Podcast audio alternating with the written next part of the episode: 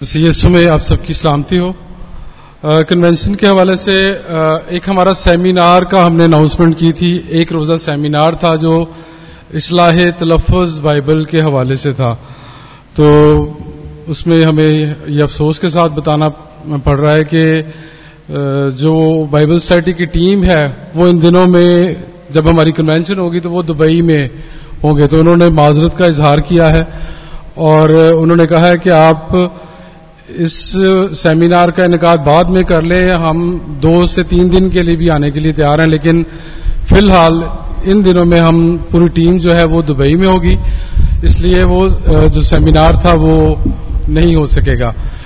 इसके साथ साथ सुनजाबाद दस्तर खान की जानब से एक अनाउंसमेंट आई कि 28 अक्टूबर को हफ़्ते वाले दिन जिस दिन डॉक्टर लियाकत कैसर साहब यहाँ पे पैगाम देंगे उसी दिन गॉस्पल सिंगर अनम अशरफ जो वो दस्तर खान प्रोग्राम की जानब से वो यहाँ पर खुदाम की हम दोस्ताइश करेंगी। तो ये दो अहम अपडेट्स थी जो बताना ज़रूरी समझता था। इसके साथ साथ आ, मैं गुजारिश करता चलूँ ये बाहर जो आप देख रहे हैं कि टावर का बीम और छत जो पहली छत है वो अभी तक मुकम्मल नहीं हो सकी।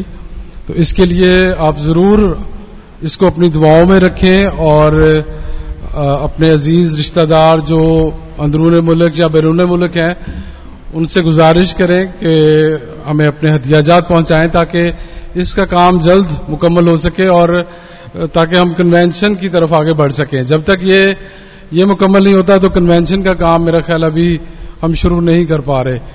और ये आप जानते हैं कि इस दफ़ा प्लाटीनियम जुबली है, पचहत्तर साल इजलास है तो इस पे अखराज भी ज़्यादा उठेंगे।